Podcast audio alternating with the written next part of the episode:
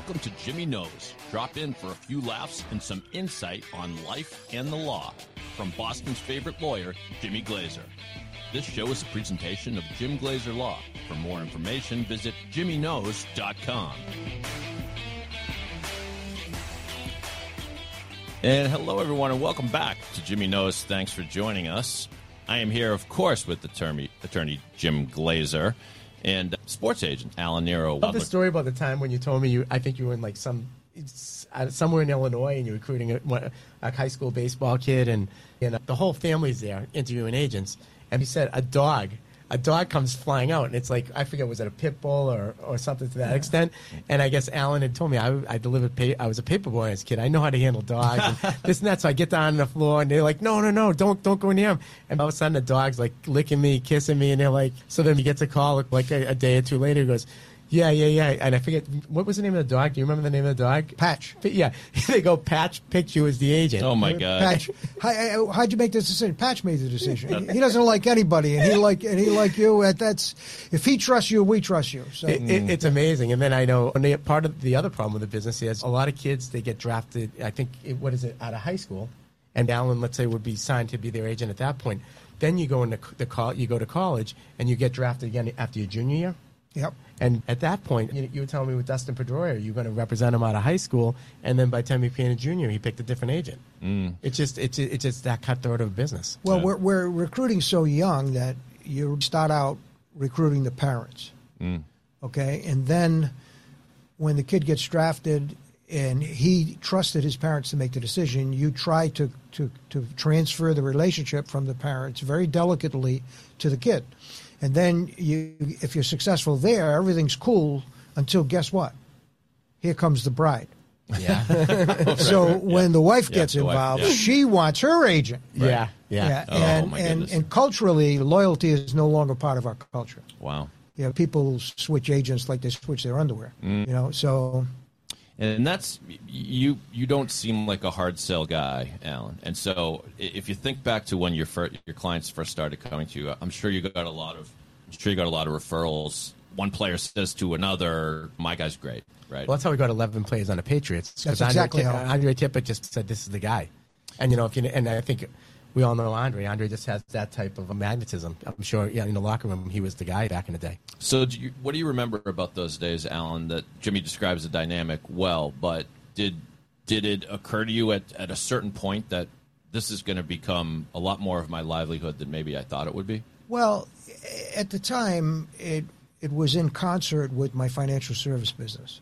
So the businesses ran bread and butter. Yeah. yeah, they ran in tandem. Right. So I wasn't. I didn't even take a salary from the sports company for 15 years. Really? I just kept paying my my help because I was making my living in my primary business, which was financial services.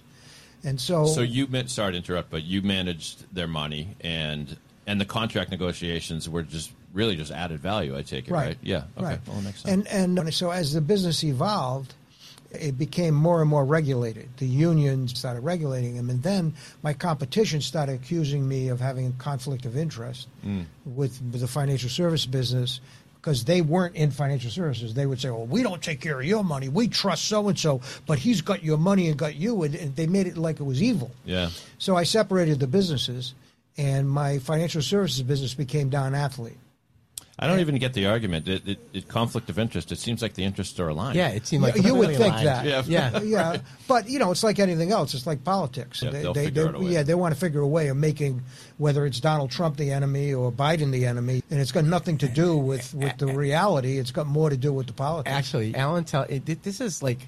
Alan, just a wealth of knowledge. You just brought up Donald Trump. Do you know, Alan tell, tells me, like, probably like 25, 30 years ago when he represented some of the Yankee players, he would call up the Trump organization and Donald Trump would personally meet Alan and, and, and or an athlete, one of the athletes to show him a unit.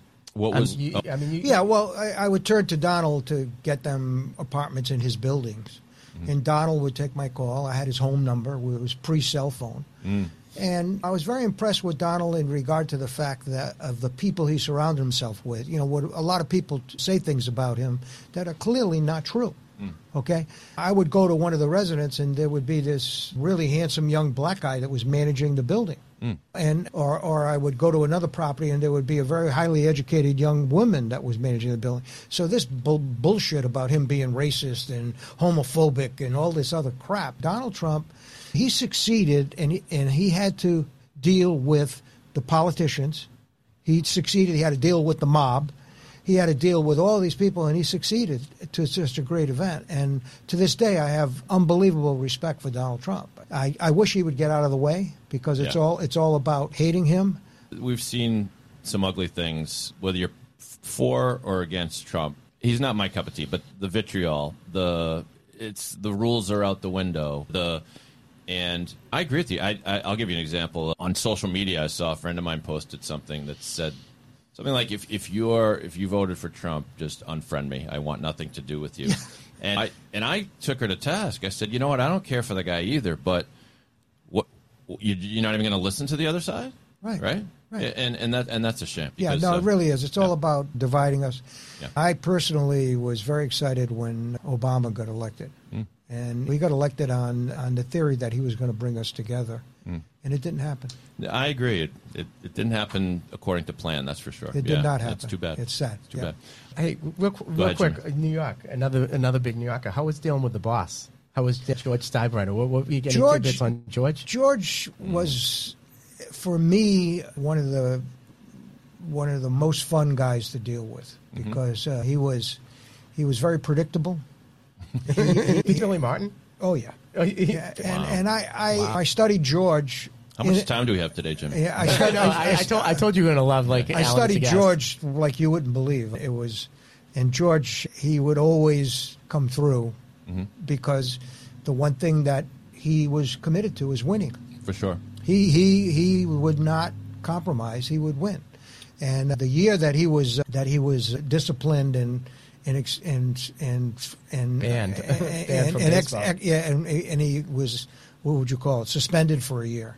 For allegedly consorting with the maf- mafia. Yeah, what? Yeah, kind of like Trump. Yeah. It, it was similar. Similar. In fact, I see a lot of similarity between Steinbrenner and They were friends, I think. Oh yeah, think- yeah, sure. and, and George, George was was an avid, avid winner. He just wanted to win. Sure. But anyway, uh, I was representing Wade Boggs, and and he had a famous affair with uh, Margo Adams. with Margo Adams, and today it wouldn't even be a blip on on. Yeah, isn't that amazing? Yeah, yeah, but it was it was national headlines. Wade got booed out of every ballpark he went to. Mm. They would be chanting Margo, Margo, Right. and he ended up having the worst year of his career. And when I say the worst year, it was the only year that he didn't bat over 300. It was like so. When he became a free agent, the the Red Sox decided that they wanted to cut ties. Right. So they they they lied and said that they offered him a long term contract that he mm. didn't accept, which wasn't true, mm. and he ended up becoming a free agent. So at the time, I called the Yankees, and Gene Michael was the GM, and uh, they they weren't interested in Wade. They thought he was done. So one day, I get this clandestine call from from George, and he goes, he goes, Alec, we're interested in Wade. I'm going, George. Gene Michael says he doesn't want him. He says, just he says, just trust me. He said, contact Joe Molloy, my son-in-law. He was the acting GM. Okay. So I had studied George like you study any opponent. Right. And I know that he had a, a hotel on the Courtney Campbell Causeway in Clearwater. I know that he had breakfast there every morning. So I said to, to Joe, I said, hey, it's, it's a coincidence. I'm going to be in town this week. Why don't we talk about Wade then? So I reserved the room in his hotel, checked in, met Joe Molloy for, for breakfast, and I knew that George was going to walk in.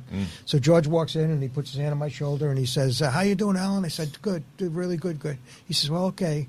He said, "Have a good meeting," and he went over to his table, which I know had to be wired. Really? Oh yeah, had to be. So we went back and forth, back and forth, back and forth, and the, the the best deal I had on the table was a one year deal with the Marlins for three million. Mm-hmm. So I told Joe, I said, Joe, listen, we're pretty close to making a decision, so we need four times four. And he goes, Oh, I don't think we'll ever be able to do that. I said, What do you, I'm sorry, what's four times four? Four, Four million times four four million. years. Okay. which was got sixteen it. million, Okay. which was Yeah. a lot of money lot then. more. Yeah. Sure. Yeah, today it doesn't sound like it. Right. So I said, okay, no problem. I said, let me know because we're going to make a decision in the next uh, day or so. So I go up to my room and uh, the door doesn't even close and the phone rings. and, and he goes, "Alan, it's George. and I go, George who? and, he goes, and he goes, Steinbrenner. I go, oh, oh, w- w- what's up, George? And he goes, he goes, just be patient. You'll get what you want. Mm, wow. And Wade becomes a Yankee, four times four, Sure. and he ends up riding the horse That's right. when they won Yankees the World win Series. the World Series. Yeah. Yep. yeah. How, many, how many parades were you at? Did you get it to any of the World Series parades? Oh, yeah. over the time. Yeah. Oh, yeah, yeah. Well, at that time, I was so deeply involved with the players. So Hey, so another great like I remember you telling me when you took Randy to Japan to throw out a pitch. You talking about Randy Johnson? yeah, Randy Johnson. That was you would travel all around the world with some of these guys. yeah, What what what is Randy Johnson like? Because he, he's so remarkable as a as a pitcher, and yet he always has that almost like a scowl. It seems like a lot of the time. well, Randy, I'm sure growing up as a as a tall, skinny kid, he was bullied, and I'm sure that he had a lot of reason to have the attitude he had. But he always had this this scorn, and mm. and he was very unapproachable. I would say that if this is the spectrum, mm-hmm. this is the worst personality you could have, mm-hmm. and this is the best. Mm-hmm. Randy was was here, okay, and it ended up being Sorry for our, our podcast listeners. It's the uh, uh, as Not- far as far left as he could be, which would be the worst, The worst. instead of instead of the far right. And so, and it turned out that his intimidation factor and his growling personality turned out to be an asset as a Sure. pitcher. And so, but I can tell you now today, after 14 years of retirement, that he's kind of in the middle okay. and people that have encountered with him now, they say, "Oh, Randy's so nice." well, based on where he was, he really is so nice. Yeah. But Randy's a really good guy. He's a great father. He, he's been a great client, and uh, he was quite misunderstood personally. Sure. But, yeah. Just one of the more amazing players t- to watch. I, re- I I think it was in the All Star game when he struck out John Kruk, who surrendered on the spot and put, put his helmet on the ground. Yeah. Jimmy, if you would just remind people where they learn more about you and your practice. You can call us 1 800 868 1000. We're 24 7, 365. Go to jimmyknows.com, and I'm going to give you guys a little sneak peek into what's coming. Jimmy just got noticed that we got Text Jimmy. So you're going to be able to text help to Jimmy.